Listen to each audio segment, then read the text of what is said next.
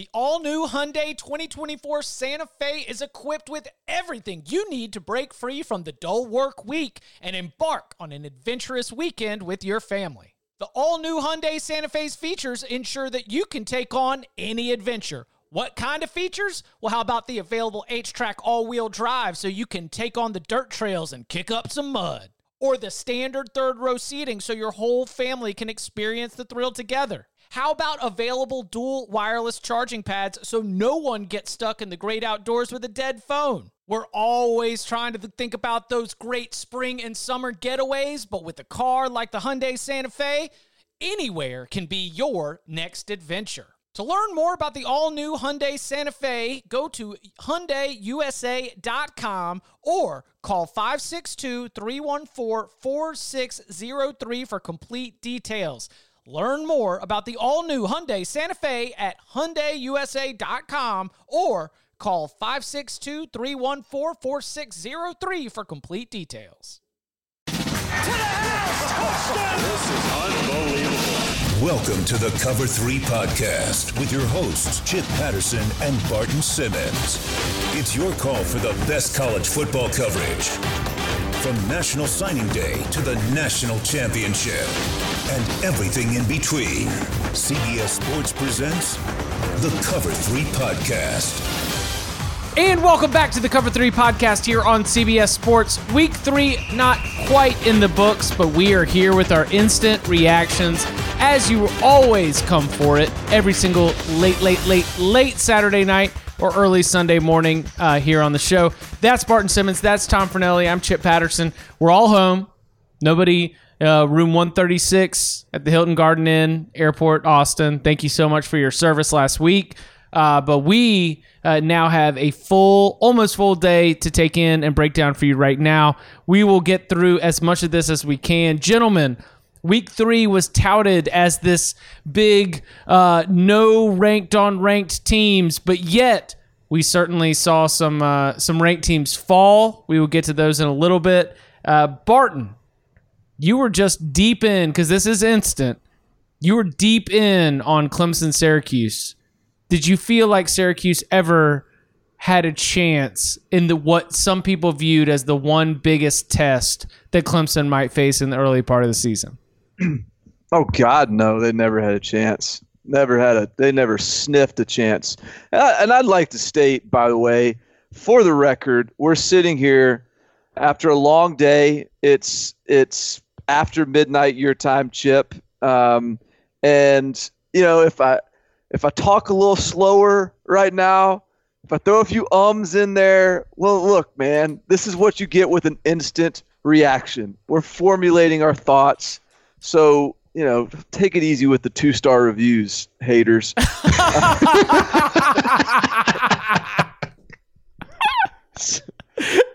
that's right. so- you can go give us a five star. If you give us a two star, that's uh that's just shameful. We uh we do read the reviews, and obviously Barton does for sure. Li- listen, if you want if you want some canned uh, if you want some canned takes that are manufactured for Monday morning, then hey, we can you can get those. These are fresh, piping hot, and sometimes a piping hot take takes a little longer to get rolling. So now that that's now that that's now that that's off my chest, uh, let's dig into this Clemson game a little bit, where here we are, and this was a I mean another game. What Trevor Lawrence had two more interceptions. He's got five on the year, one more than he had all year last year. Travis Etienne had like 76 yards rushing, and the offense was I mean, eventually they piled them up and took control, but the Clemson offense is is still working his kinks out. Chip, you were you were late. uh, you no, you were early getting off the Clemson unders train. Should have stuck with that. That that was a good early call. Uh, but no, I mean this is ultimately it's about the defense. I mean the defense is just so damn good. Isaiah Simmons is such a freak of nature and it's just really hard to move the ball on those guys, especially uh, if you're an ACC football team. But all that said, I do think one like my maybe my biggest takeaway is Amari Rodgers. Woo! 166 days from Unbelievable. ACL tear makes his debut last week against Texas A&M. Uh, two touchdowns here, or just one? He had two, Goodness. He had. I, I- I tore my ACL in in college, and I came back from it a full. I don't know. It was like I mean, I tore it the spring before what would have been my senior year. So then I had that entire what is that about 15 16 months to to heal up and you're 16 months later and you're still taking some time like learning to trust the knee again amari rodgers is is less than six months out and he is flying. And i think he provides like not only just that not just like the medical miracle of what's going on on the field which is crazy but also just what he provides to that offense i think is really special. I think he is there there's all these long Cadillacs on the outside, and I think Amari Rodgers is he is the Christian Kirk or the I guess in, in Clemson. I don't know who's the, who's the Clemson sort of more slotty guy, but he's the slot space guy. He's like a running back after the catch. He's a he's a physical guy who can get open and create separation in, in that underneath game, uh, and I think he's a really important part of this offense. I guess he's. Uh, you know, he's the Adam Humphries or the um, Say it. what's what's what's our, Hunter who's our Renfrow, baby. Hunter Renfrow, yeah. the position I mean- the position's been held down for 15 years, and so it's been taking some time for Amari And- and, Rodgers hey, to come in there. If, if we go from Adam Humphries and Hunter Renfrow to the the Adam Humphries and Hunter Renfrow now looks and runs and is explosive like this dude, like that. Talk about adding some juice to your offense. I mean, he's Gonna just have to start shaving his hairline back. So, anyways, that's my Amari Rodgers. Uh, I don't think we need to dig too much into this game because there's more interesting games out there. But yeah, Clemson did their thing. Did you get many eyes on it, um, Tom?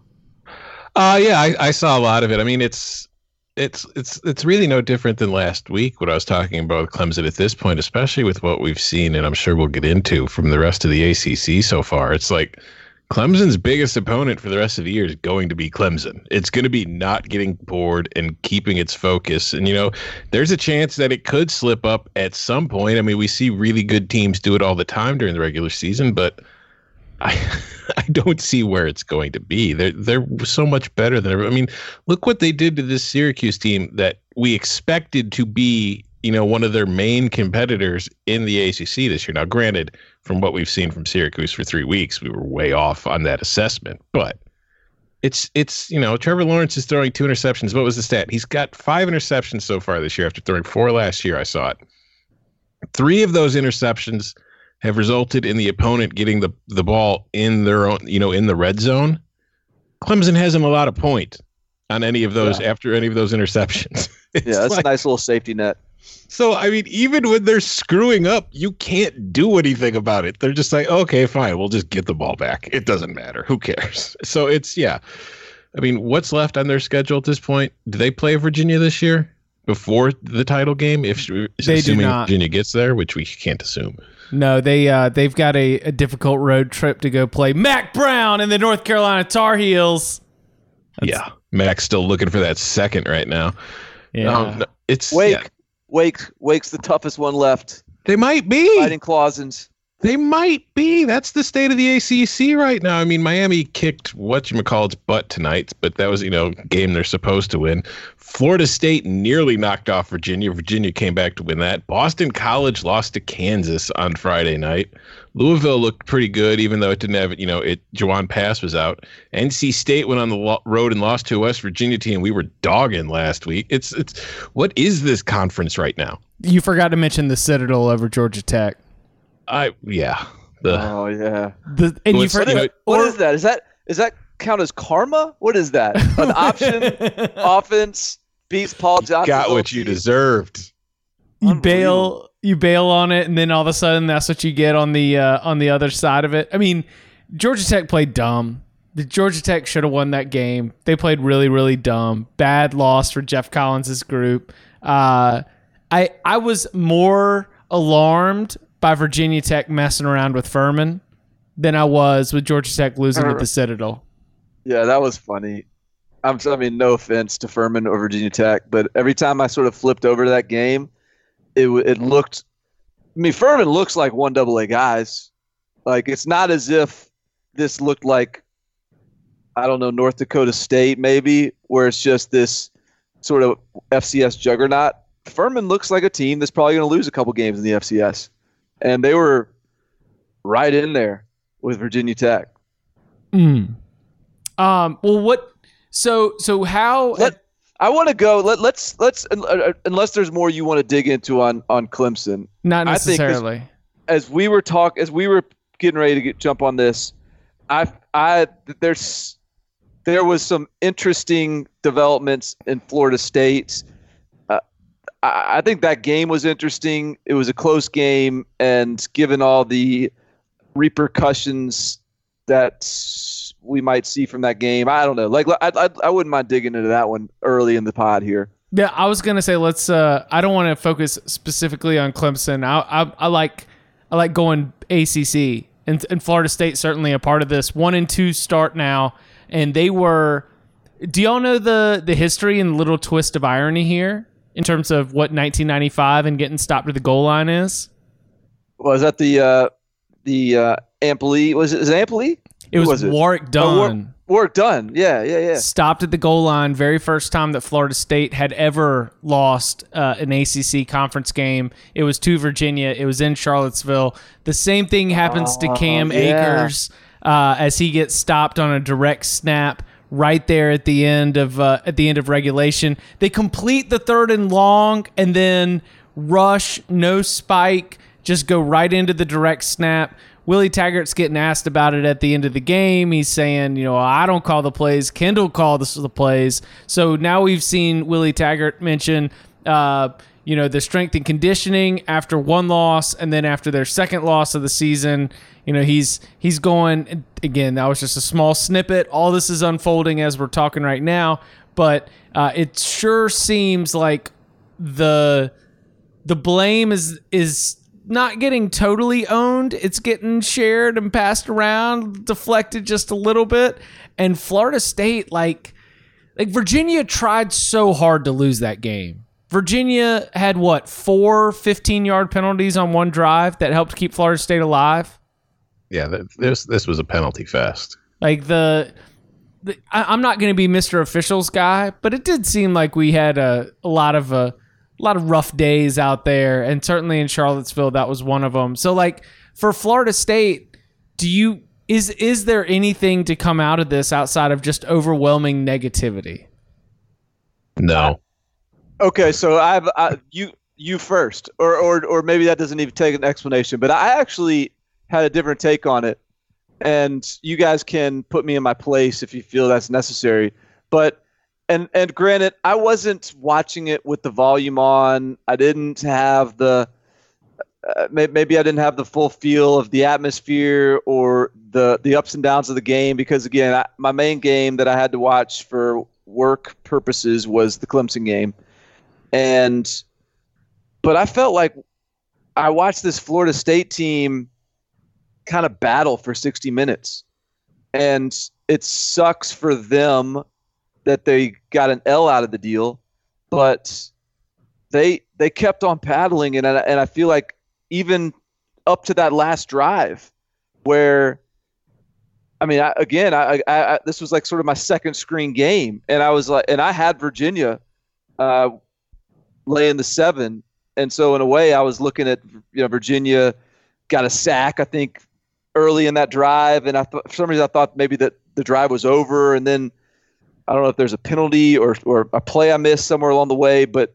you know, Florida State made a play, penalties. Yeah. uh, Anyways, like that that whole drive, and all the way down to the Cam Akers second efforts, like barely grazed the knee, could have been a score. I just felt like Florida State, aside from just the loss, it struck me as a more encour- encouraging performance. But I may, maybe I'm maybe I'm misreading it. I am not encouraged. I mean, it's for like the stuff you mentioned at the beginning, Chip. Just looking at things on the sidelines, where you know the first game was the trainer's faults for not hydrating the players. Tonight, you know, Willie kind of getting snippy about the play calling, just saying I'm not calling the plays, kind of you know throwing Briles and Kendall Briles under the bus. So there's there's clearly you know some incohesion in the coaching staff and it's you know kind of a situation that you kind of heard you know with so many cooks in the kitchen at Florida State. Part of the reason why Jimbo was never really shy about the fact he kind of wanted to get out of Tallahassee and you could see there's so many people going around and there's so many people grasping for power in that p- program that there's some that already want Taggart gone there's some that don't and I'm guessing it's going to end up soon if things keep going this direction. Clearly it's probably going to end up with a new coach there in the near future but as far as the players yeah, they're trying, but this is also a team that through three games has absolutely no idea how to finish. We saw in the in the opener against Boise State, they came out hot, they looked fantastic. Second half came, they had no idea how to finish. We saw last week against UL Monroe, they had no idea how to finish. They only won that game in overtime because Monroe missed an extra point, and then Willie Taggart had the quote about his defense making a play when it had to. And then tonight, they're up you know they're beating Virginia for the majority of this game, and then they allow 21 points in the fourth quarter to lose the game. And it's at the end they have a chance to tie it. Cam Akers they couldn't finish. He got stuffed at the goal line. It's just they don't know how to win yet. They don't know how to finish. And I don't know if Willie Taggart is going to get the time to teach them how to do it if Willie Taggart is capable of teaching them how to do it. So I think that talent wise, man, this is a team that's probably going to look like it's better than it is, and it's going to be in games because it's got so much talent. But just everything else, man, I don't see any kind of like silver lining. I don't see any light at the end of this tunnel right now with this team. It's just. I, I can't wait until Cam Akers is in the NFL so I can actually see him play football. Put it that way they got a lot of breaks, including a missed extra point. Like at 24 23, I was like, goodness gracious, is Virginia just going to tighten up and choke this thing away?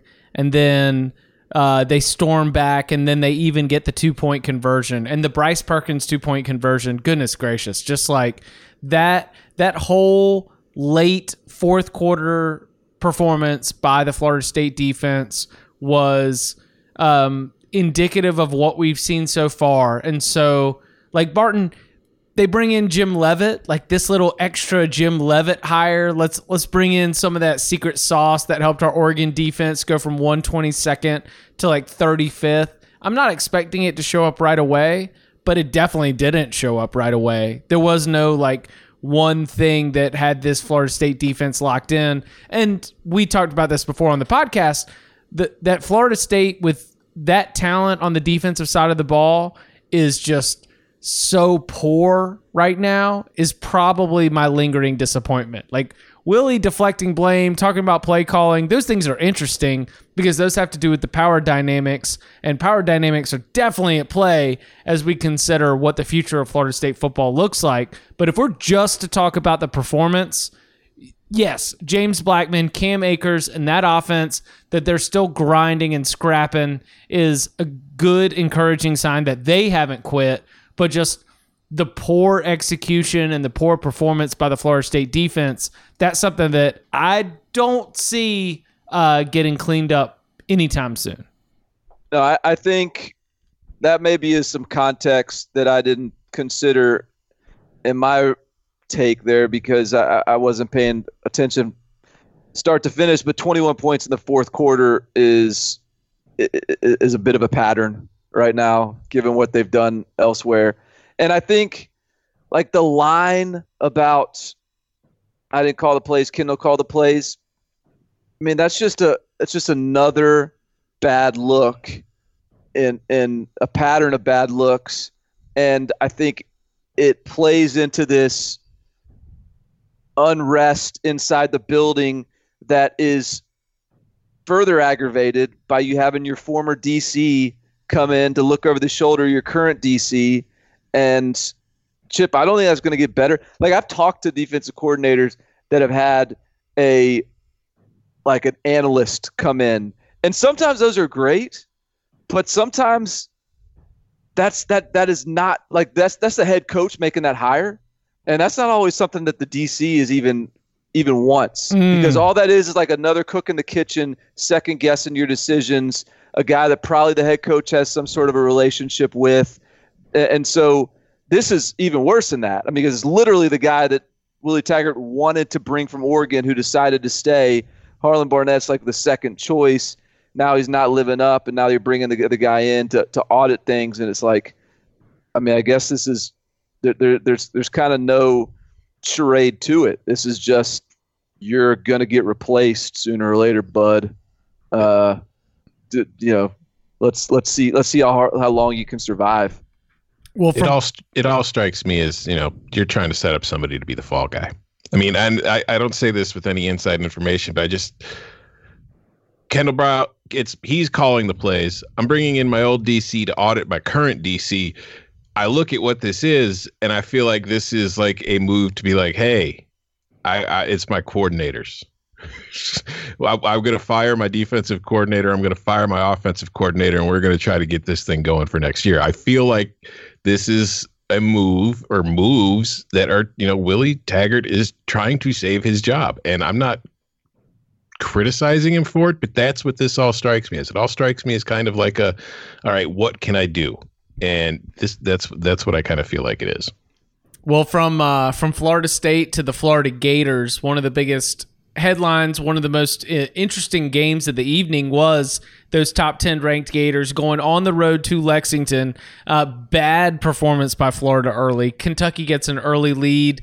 Sawyer Smith kind of has things going, you know, taking advantage of the size that Ahmad Wagner has and the fact that Florida's a little bit banged up in the secondary, a little bit banged up in the pass rush game. But then all of a sudden, a gruesome injury to Felipe Franks. Kyle Trask comes in. The Gators finish the game with 19 unanswered points to be able to escape Lexington with a win. So for for Florida, uh, Dan Mullen after the game believes that that will be no Felipe Franks for the rest of the season.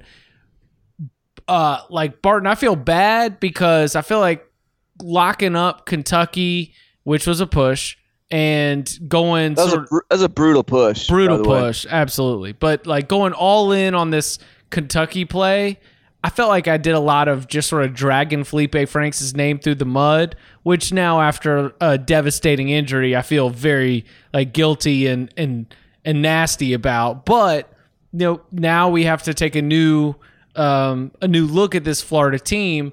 Kyle Trask comes in. You know how how can Florida still accomplish the same goals that it had with Felipe Franks at quarterback with Kyle Trask?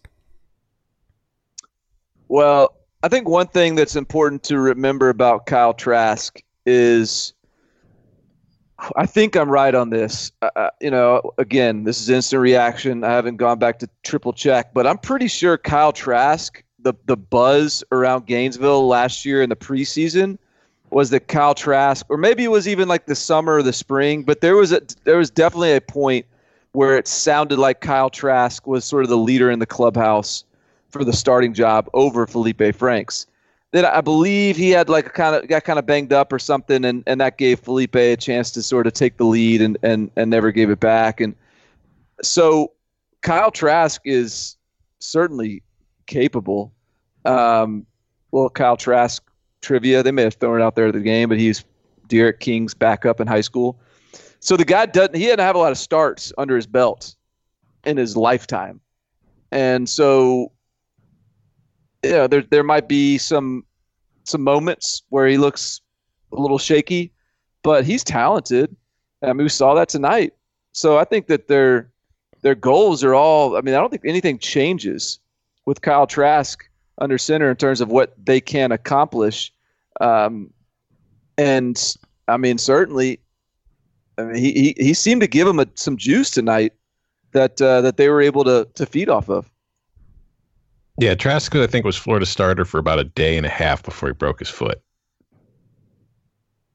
And you go. then Franks got the job last year. No, it's, I mean, it's weird because I, Franks is the starter for a reason, but I don't think that the gap between Franks and Trask is all that significant. I mean, had Trask not broken his foot last year, he he was likely going to start the season as the starter.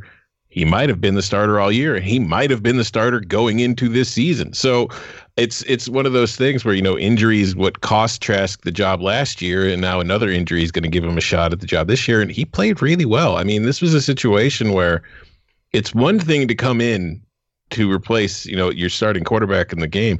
It's another thing to do it when you're down. What was it, twenty one to ten? You're down eleven points.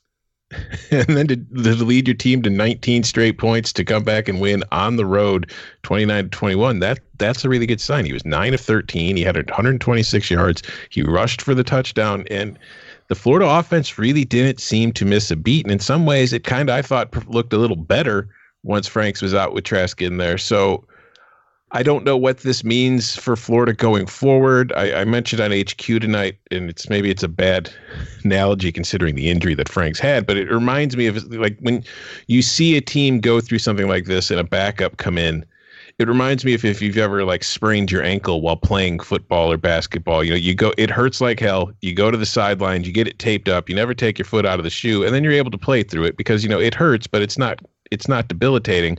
But then after the game, after the adrenaline wears off, once you get all that tape off and you take your shoe off, the thing swells up to the size of a grapefruit. You can barely walk on it, and it hurts like hell. So it's going to be interesting to see how this team looks going forward with Trask. Now that teams will be, you know, preparing for Trask, because as Brian McFadden talked about in HQ, sometimes as a defense, you spend all week preparing for one guy, the guy gets hurt, there's this other guy comes in, you have no idea who he is. You didn't prepare for him, and it's like you said too, Barton. This he he didn't even play in high school, so it's not like there's a ton of tape on him for teams to study about who this guy is. So there's a lot of mystery surrounding Trask, but I don't think I see what I, what I saw based tonight. I don't think Florida's in a ton of trouble. I think that they're probably still going to be the same kind of team with the same ceiling they had before the Franks injury. So I, I don't know what that means as far as competing with Georgia. I still don't see that as the picture. I didn't see that with Franks. I don't really see it with Trask. So it's other than that though, this is still a team that could beat, you know, top 10, top 15. Hey, if if Kentucky plays Florida 10 times on a neutral field, who do you guys think wins that game more times? Depends. Florida. Is Kentucky turning the ball over four times? Yeah, I mean, I, I was going to say I came out of tonight not even considering the quarterback position, still downgrading Florida in terms of its distance with Georgia to the point where I I look at the the changing quarterback and I'm like, man, you know that stinks for Felipe Franks, and I was not a big Felipe Franks fan, but there was also so many other places, both defensively and offensively, where I'm just like, man, I don't think that that team is great, and Georgia just hasn't been making mistakes this season, and I believe that with the Florida playing LSU, with Florida playing Auburn, like there are going to be times where having having Josh Hammond, having Van Jefferson, having these just really really good skill players that are going to be able to break a couple of plays in Dan Mullen's offense, like that's not going to be enough. And so that's that's why I come out of the performance against Kentucky. Yes, the injury to the quarterback is a headline, but I think that even just the general performance leaves me nonplussed on their ability to wreck uh, what seems to be Georgia's wide open path to another SEC East title.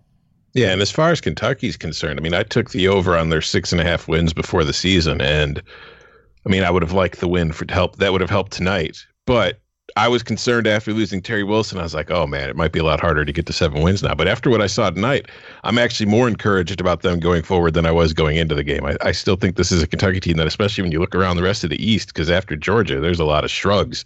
This is still a Kentucky team I think could win, you know, quite a few games. Yeah, I, I think that, that's part of why I asked that question. Is I, I I came out of that game a little bit being having some encouragement about Kentucky, and I don't know. I think the, those both of those teams look like anywhere from 20 to like 40 in the nation. Right. And th- that's probably about right. And and but point being is both of those teams and I'm looking at you Florida in particular like they are a tier below certainly Georgia but probably like the Texases of the world and the you know, some some of these other top 10 to 12 types. I mean, Florida's ranked 10th in the country. They didn't look like a top 10 team to me. And part of that's they're, they're, they're a little banged up. I get it, but that happens. That's football. So, um, yeah, I think a little recalibration on both sides continues. I mean, we've we've seen Florida twice now in games against teams that are not juggernauts, and twice they've looked just good enough to win. Mm. Coming up on the other side, we will discuss what to make of the end of the beloved USC Trojans and their playoff run. Next. The perfect combination of versatile athleisure and training apparel has arrived. Thanks to the visionary minds of New Balance, Klutch Athletics, and Rich Paul, the designs reflect the heart of the athlete and the spirit of the community. With rising defensive football stars Will Anderson and Chase Young on the roster, Klutch Athletics brings the best innovative gear to all athletes, giving them style and performance on and off the field. Learn more and purchase Klutch Athletics at newbalance.com.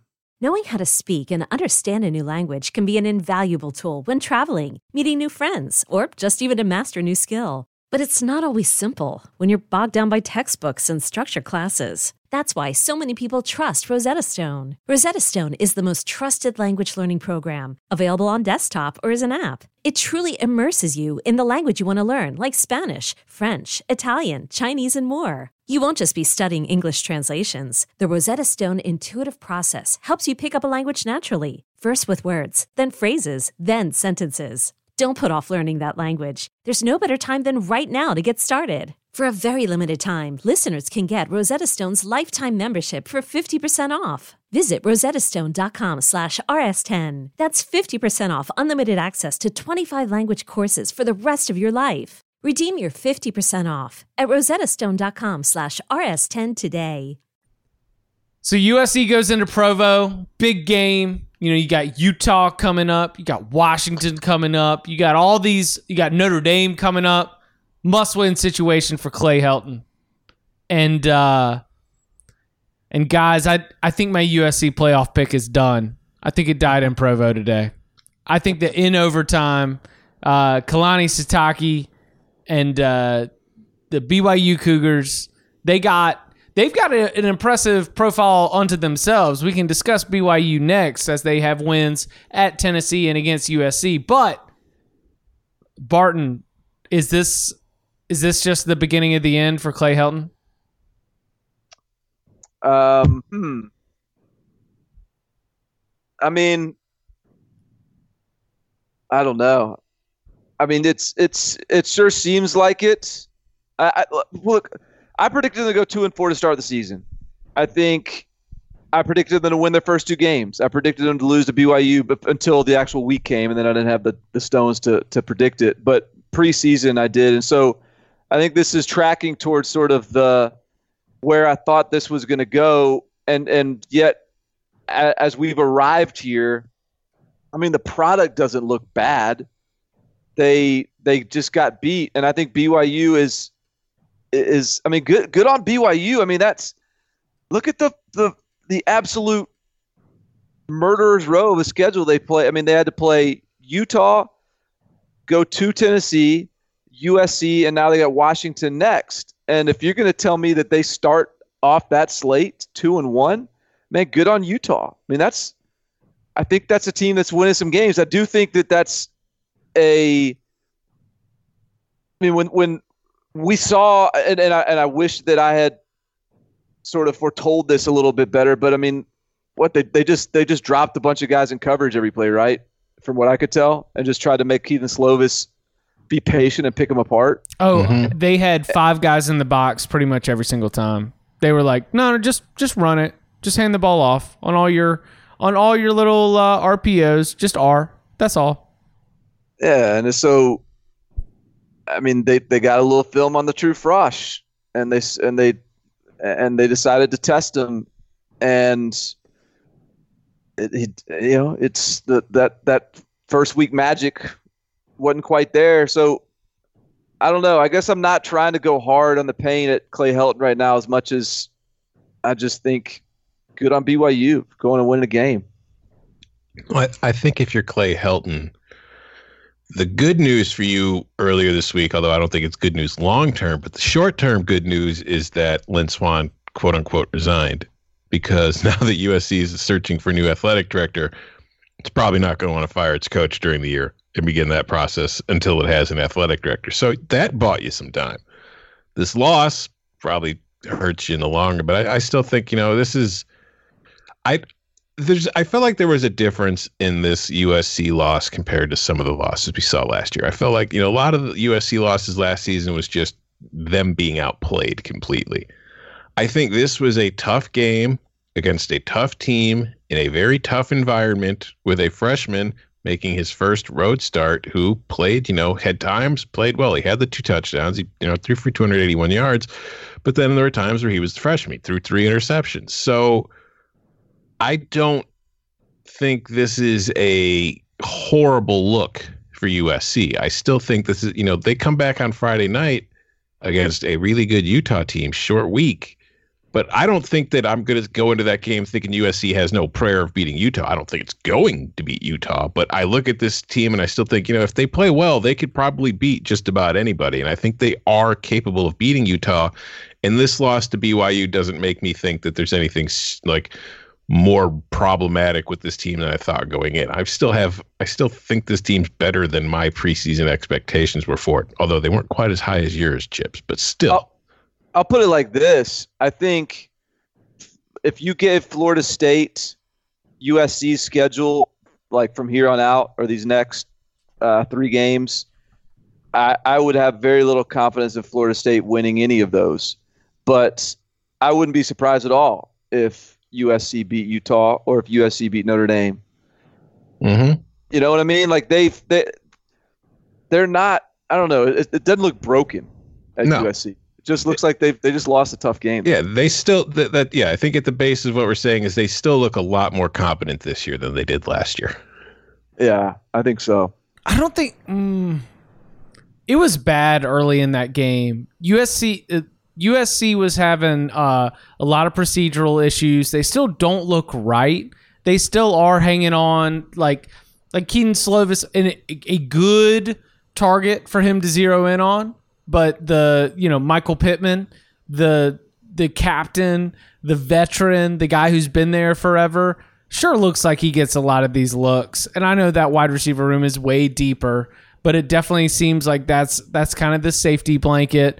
Uh, we mentioned that schematically BYU really wanted to force USC into beating them on the ground. Vavae Malepeai got a little bit banged up, still ended up finishing with a couple of scores and nearly 100 yards rushing. Like there, there were a lot of good takeaways for USC, but man, I I came out of this one really feeling like they let it get away because that was another situation where similar to the the Virginia Florida State game, there's one of these sides that is expected to win and used to winning. There's one of these sides that is not, and the one that is not at times down the stretch in the second half started making some mistakes that would pack into, you know, getting a little bit tight, get a little bit, getting a little bit tight. And uh, and USC wasn't able to take advantage of it. They weren't able to steal a win there. So USC's win and being propelled into the top 25 is thanks to that victory over Stanford. Stanford goes and gets blown out by uh, UCF. Barton, you foretold it. Stanford, different. yeah. Yep. Yep. This is uh, the the old what is the saying is is this ain't your your your grand your granddaddy's whatever. This is not your dad's Stanford. It is your granddaddy's Stanford. Back the old oh, Stanford Oh, where they used to get you know beaten up on a little bit. Like this Stanford team I I mean they just can't they can't handle that kind of juice that a team like UCF has. So let's let's recalibrate things, everybody. Let's let's look at Stanford in in a way that they deserve to be looked at, which is as a below average Pac-12 team. I mean, that's just who they are. This is not. They're not going to beat anybody up. They're not going to, you know, play in in low scoring defensive games. They're not going to run the football consistently. They're they're they're not any of the things that you think they are anymore. So just get it out of your head. Uh, And UCF exposed them. I'll just say it. You can't spell Stanford without soft. Facts. Facts only. I mean, that defense, what uh, UCF averaged 7.4 yards per play. and it's not like UC I mean UCF is a very talented team, but it's not like it's this giant behemoth team that's throwing all these huge dudes at you. It- They they were just getting pushed around by, you know, UCF and yes, it's the best group of 5 team and it's better than a lot of power 5 teams, but even going on the road, I don't care. Stanford just got its butt whipped, and there's really no other way to put it. They they didn't have a prayer in that game. I mean, it was like it was 14 to nothing within five minutes. I think it was 21 to nothing. Like another couple minutes after that, it was 28 to seven after the first quarter. It was 38 to seven at halftime. I mean, they made it look better by finishing in the fourth quarter with 17 points to make it look closer, but it was not an 18 point game. This was a blowout, and yeah, Stanford is, you know, I hope they get to a bowl game. The thing that's really concerning is that UCF made Stanford look slow and small. Yeah. That's that's not great. I mean, UCF has a lot of team speed. Yes, that has been something that's been in place there uh, since you know forever. You know, but I I I think when you are looking both slow and small and out of place, that's where you're you're no longer creating advantages. You're no longer finding the the market inefficiencies in terms of what you're going to be. And like Barton, like it, it might be an identity thing. It might just be a personnel thing. This year's team is all banged up, but man, it is uh it is it is not a good it is not a dominant football team in any of the three phases. Yeah, it's a shame that they got exposed. Like I, I almost wish that they had So you could have carried Chalk- it over and locked up a couple yeah, chalked up some more points late or something and made the score look a little more respectable so I could just ride this a little longer. But I think the I think the, the cat's out of the bag at this point with Stanford. Um, okay, so let's see. Alabama, South Carolina. Any thoughts?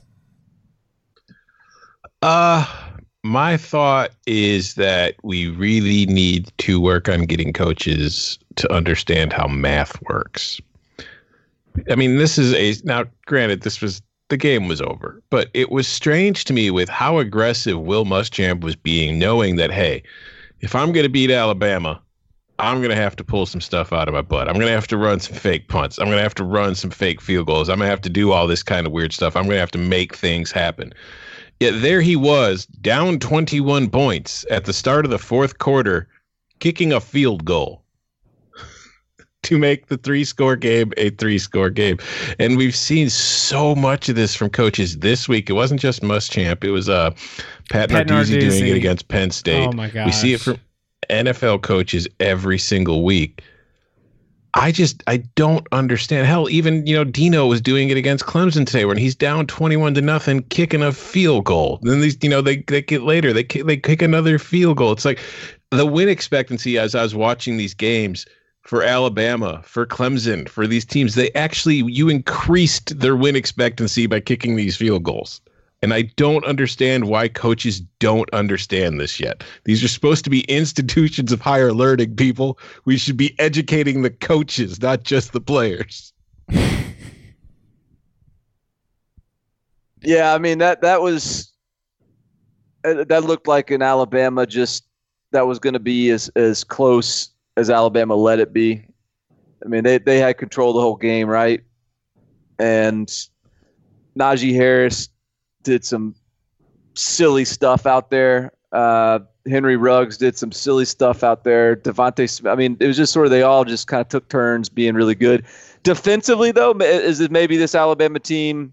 I mean, they're they're fine. They're good enough on defense, but it seems like Ryan Hilinski kind of hung in there and made some plays. And South Carolina showed that you can move the ball a little bit on Alabama. I haven't looked at the box score, but from the flashes I saw, it looked like they weren't hopeless on defense at, at the very least, and maybe that's something to encourage the South Carolina folk.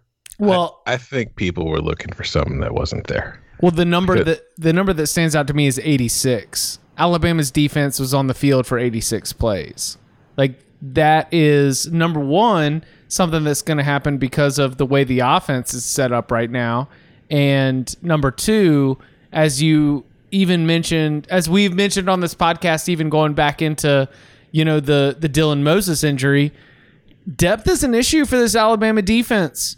And if they get caught in a lot of games against SEC opponents where they are on the field for 86 plays, they're going to give up yards and they're going to give up points. But when you've got Tua and, you know, like South Carolina decided they were going to shut down Jerry Jeudy. Jerry Jeudy had six catches for like 60 something yards. So what happened?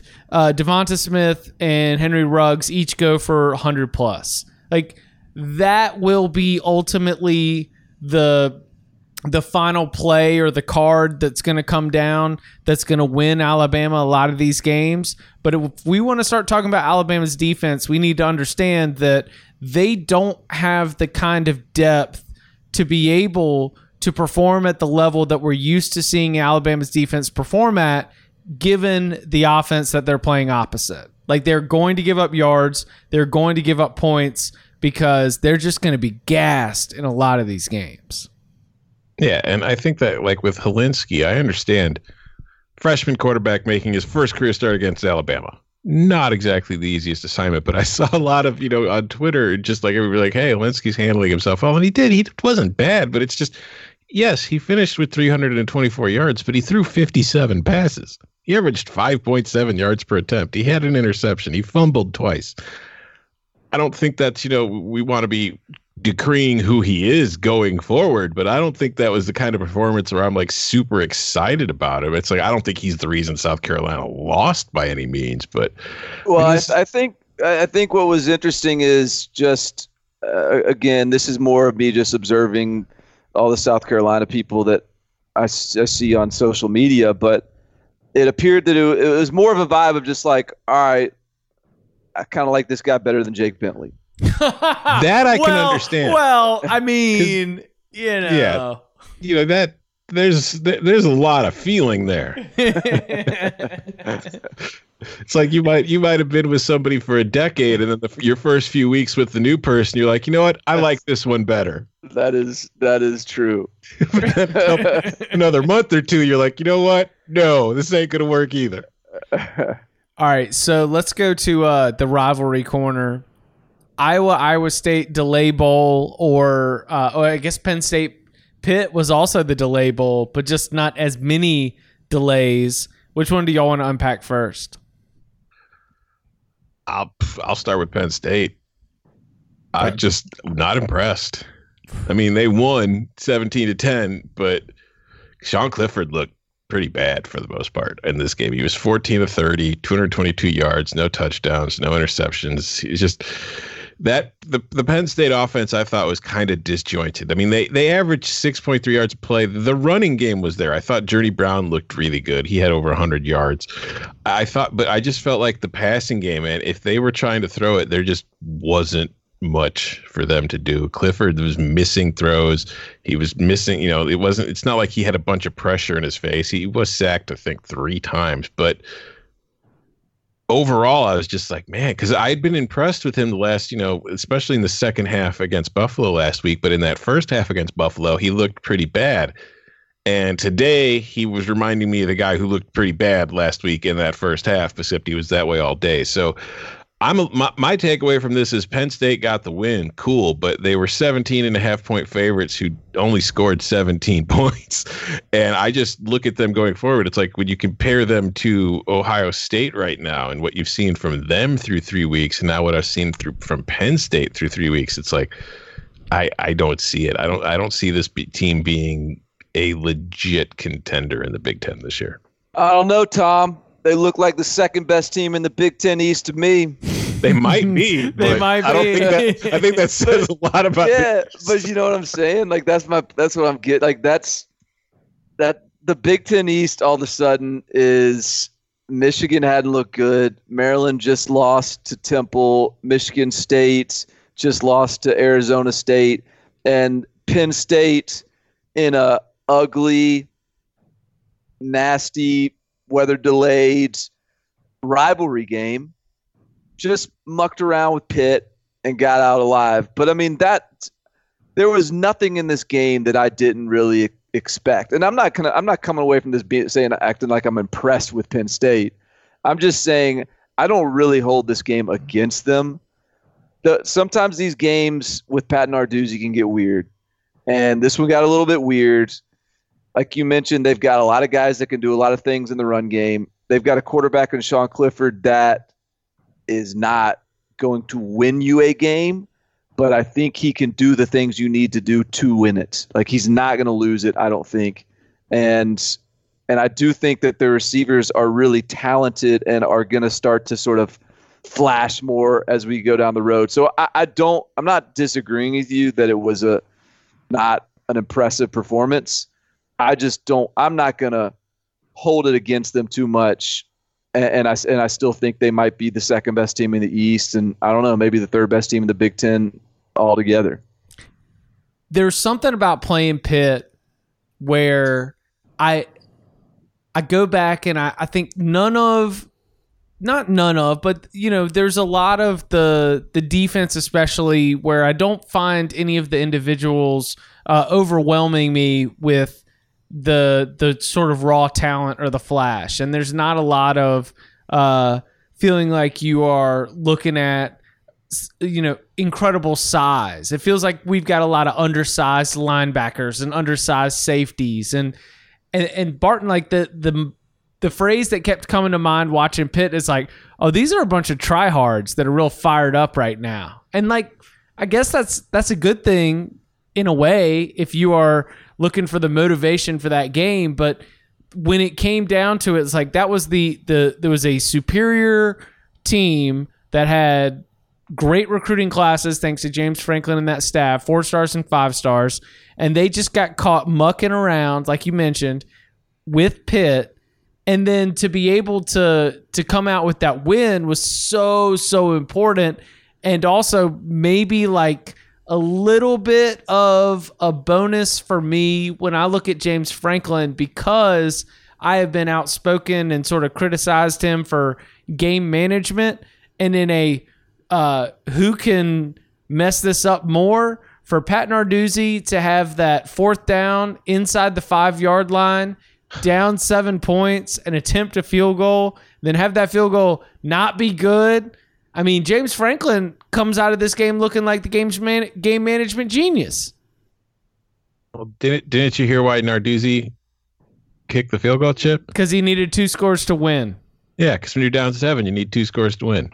Again, higher education. Teach the coaches too. Uh, there was a game where, uh, man, I wish I could remember which game it was. Maybe you guys saw this.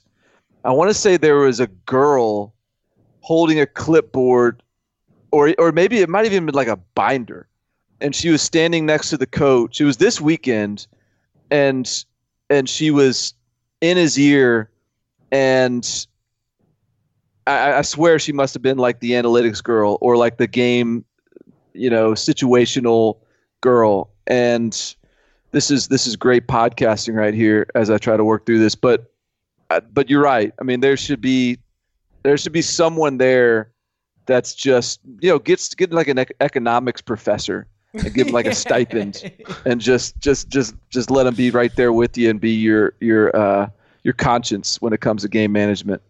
Maybe she's the one who should be making seven figures.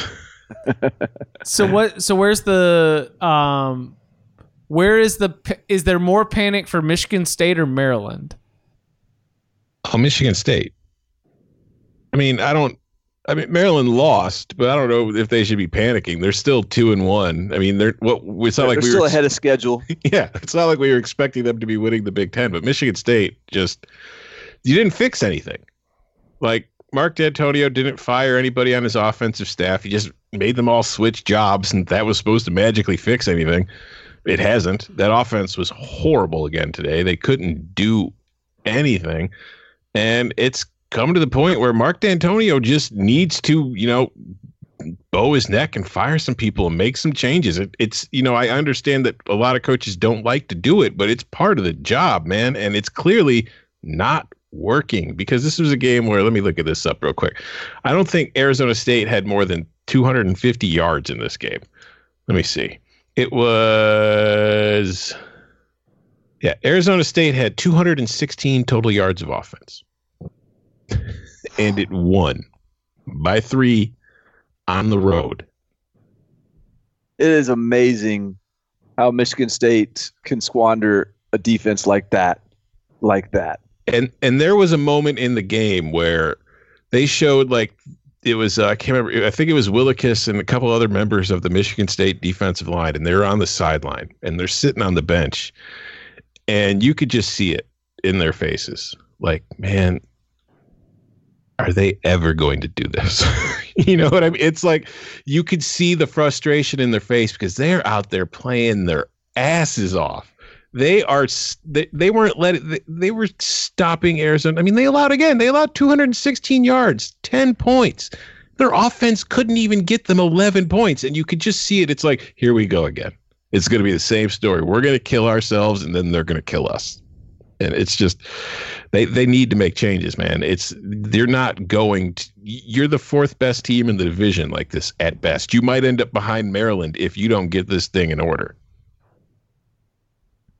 This is this was a weekend where, you know, when the when the dust settled, all of a sudden we look up and like no conference has a claim on being a some some sort of sterling guiding light. I don't know. Maybe the maybe the Big Twelve. No one of the Big Twelve really looked terrible yet, but like all these other conferences have had.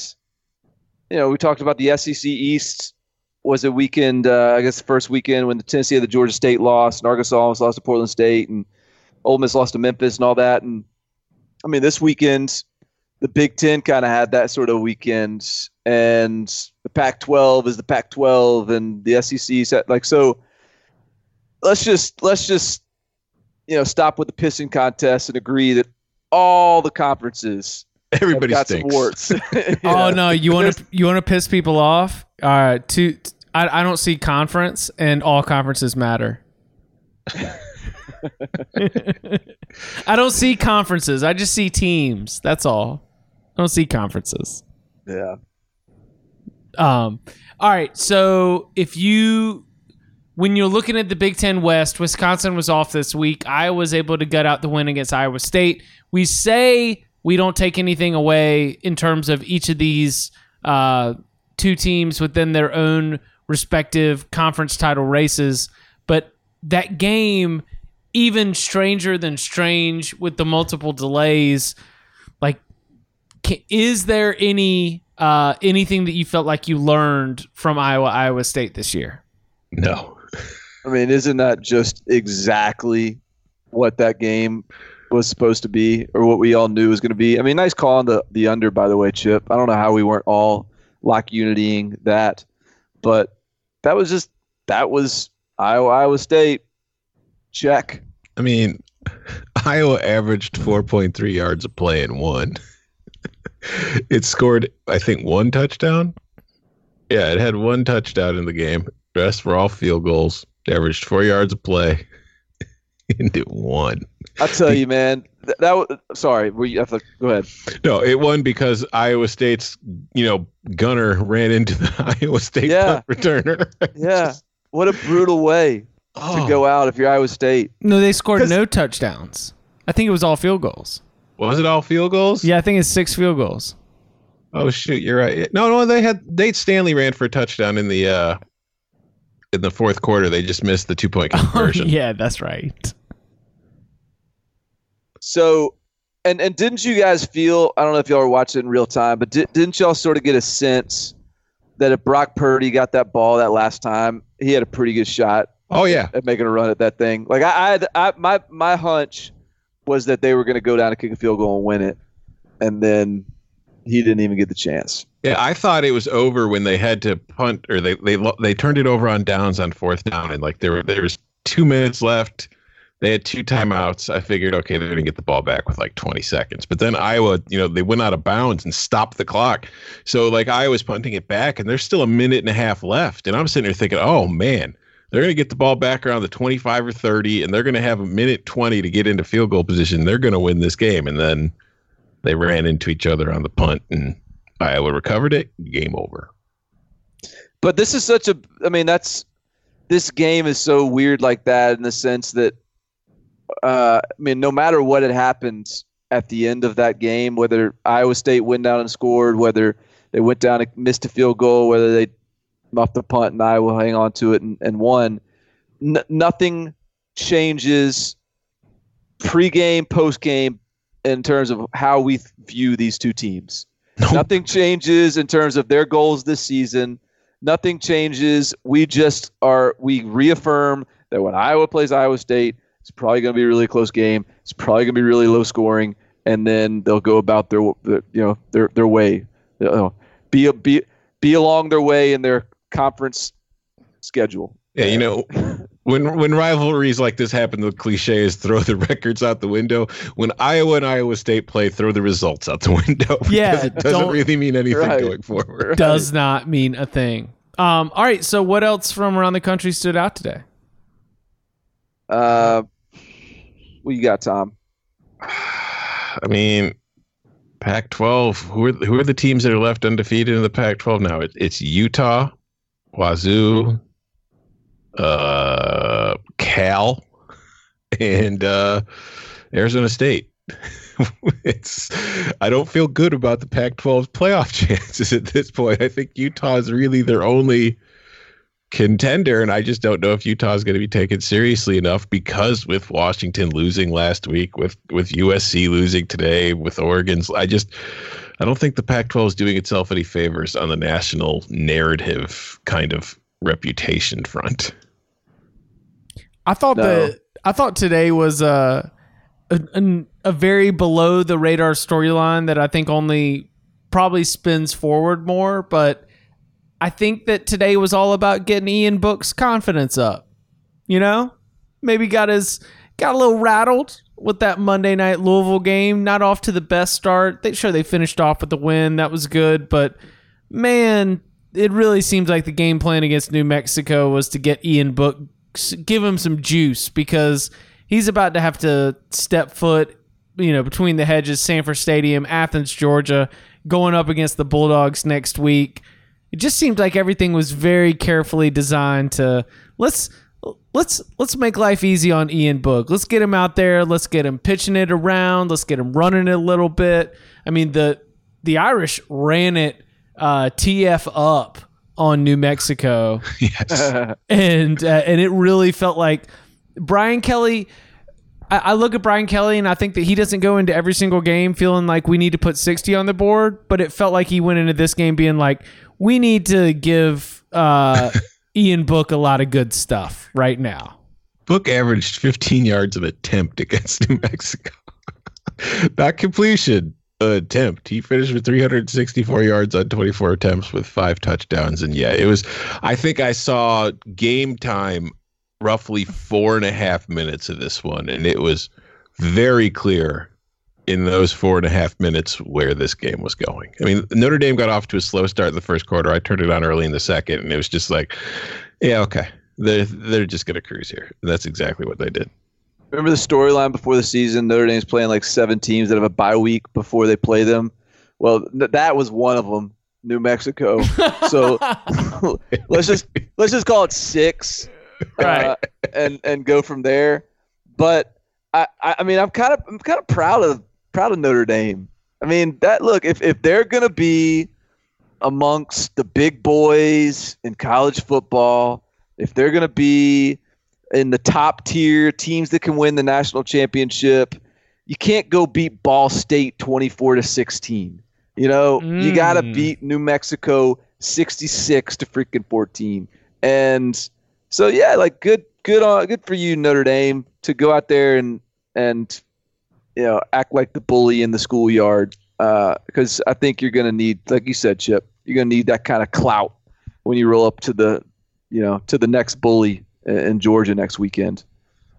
Barton, anything uh, stand out to you? Yeah. I'll, the, so the three other games quickly. Ohio State. Whew, you know, so much for everyone talking about. You know, Indiana's what they covered seven of the last eight or something against Ohio State. Mhm. This this team might be pretty dang good, y'all. This this this guy this team this team may may got it may have a chance. Um, also, West Virginia, North Carolina State. Every time I looked up, West Virginia was just going mach speed and running through North Carolina State. Yeah, nothing happened in that game the way I thought it was going to happen. I mean, yeah, that was that was something. I don't know how West Virginia went from the offense I saw the last its first two games to what it was doing today. It's like, oh, okay, maybe they were just sandbagging for NC State for some strange reason. I don't know. It was Yeah. a it was a dud. They showed up flat. It was bad, and that game went bath salts. And when the game went sideways, that plays a into the home team's favor, in my opinion, and b especially into West Virginia's favor because the while Neal Brown is in his first year at West Virginia, there are a lot of players who have played some weird, weird games uh, on that roster, and I just think that they were just more comfortable. I mean, that's that's that's what I said early, right, Tom? I texted you. I was like, "Yo, Yeah. NC State, West Virginia's bath salts. I don't know what's going to happen in this game, but this game is just lunacy right now. So NC State could win, West Virginia might win, but this is not going, like you mentioned, not going at all according to plan for anyone involved. Unless, of course, Last- that's West Virginia's plan. No, hey man, I mean that's I'm I'm just sort of proud of good West Virginia's. Maybe they got a chance to win some games this year. So that's that that's and and hey, speaking of, I kind of said in passing, well maybe except for the Big Twelve, but but no, I mean how about the Big Twelve? I think the Big 12 is the best conference of college football. I mean, Top to bottom, yeah. the guy you have to call them that, right? I mean, I- I- Oklahoma's out here boat racing UCLA. Texas nearly beats LSU, but hey, competitive game. West Virginia beats NC State. Kansas State beats Mississippi State. TCU smokes Purdue on the road. Uh, t- Texas Tech, we're sitting here watching it right now at uh, 12:15 Central Time, and they're beating Arizona. So Kansas is a dang juggernaut. Kansas. yeah. How about that? So yes, I'm I'm proclaiming it uh, Big 12 best conference of college football right now. But but uh, part of the reason that I, I bring that up is that Kansas State Mississippi State game. Uh, I I spent a lot of time watching that one, and I really like this Kansas team. For one, I really like this Kansas team, uh, and for two, this uh, this little well that I found in the corner of a six acre lot in Starkville, Mississippi. This o- this over well, Yes. it's still hitting, boys.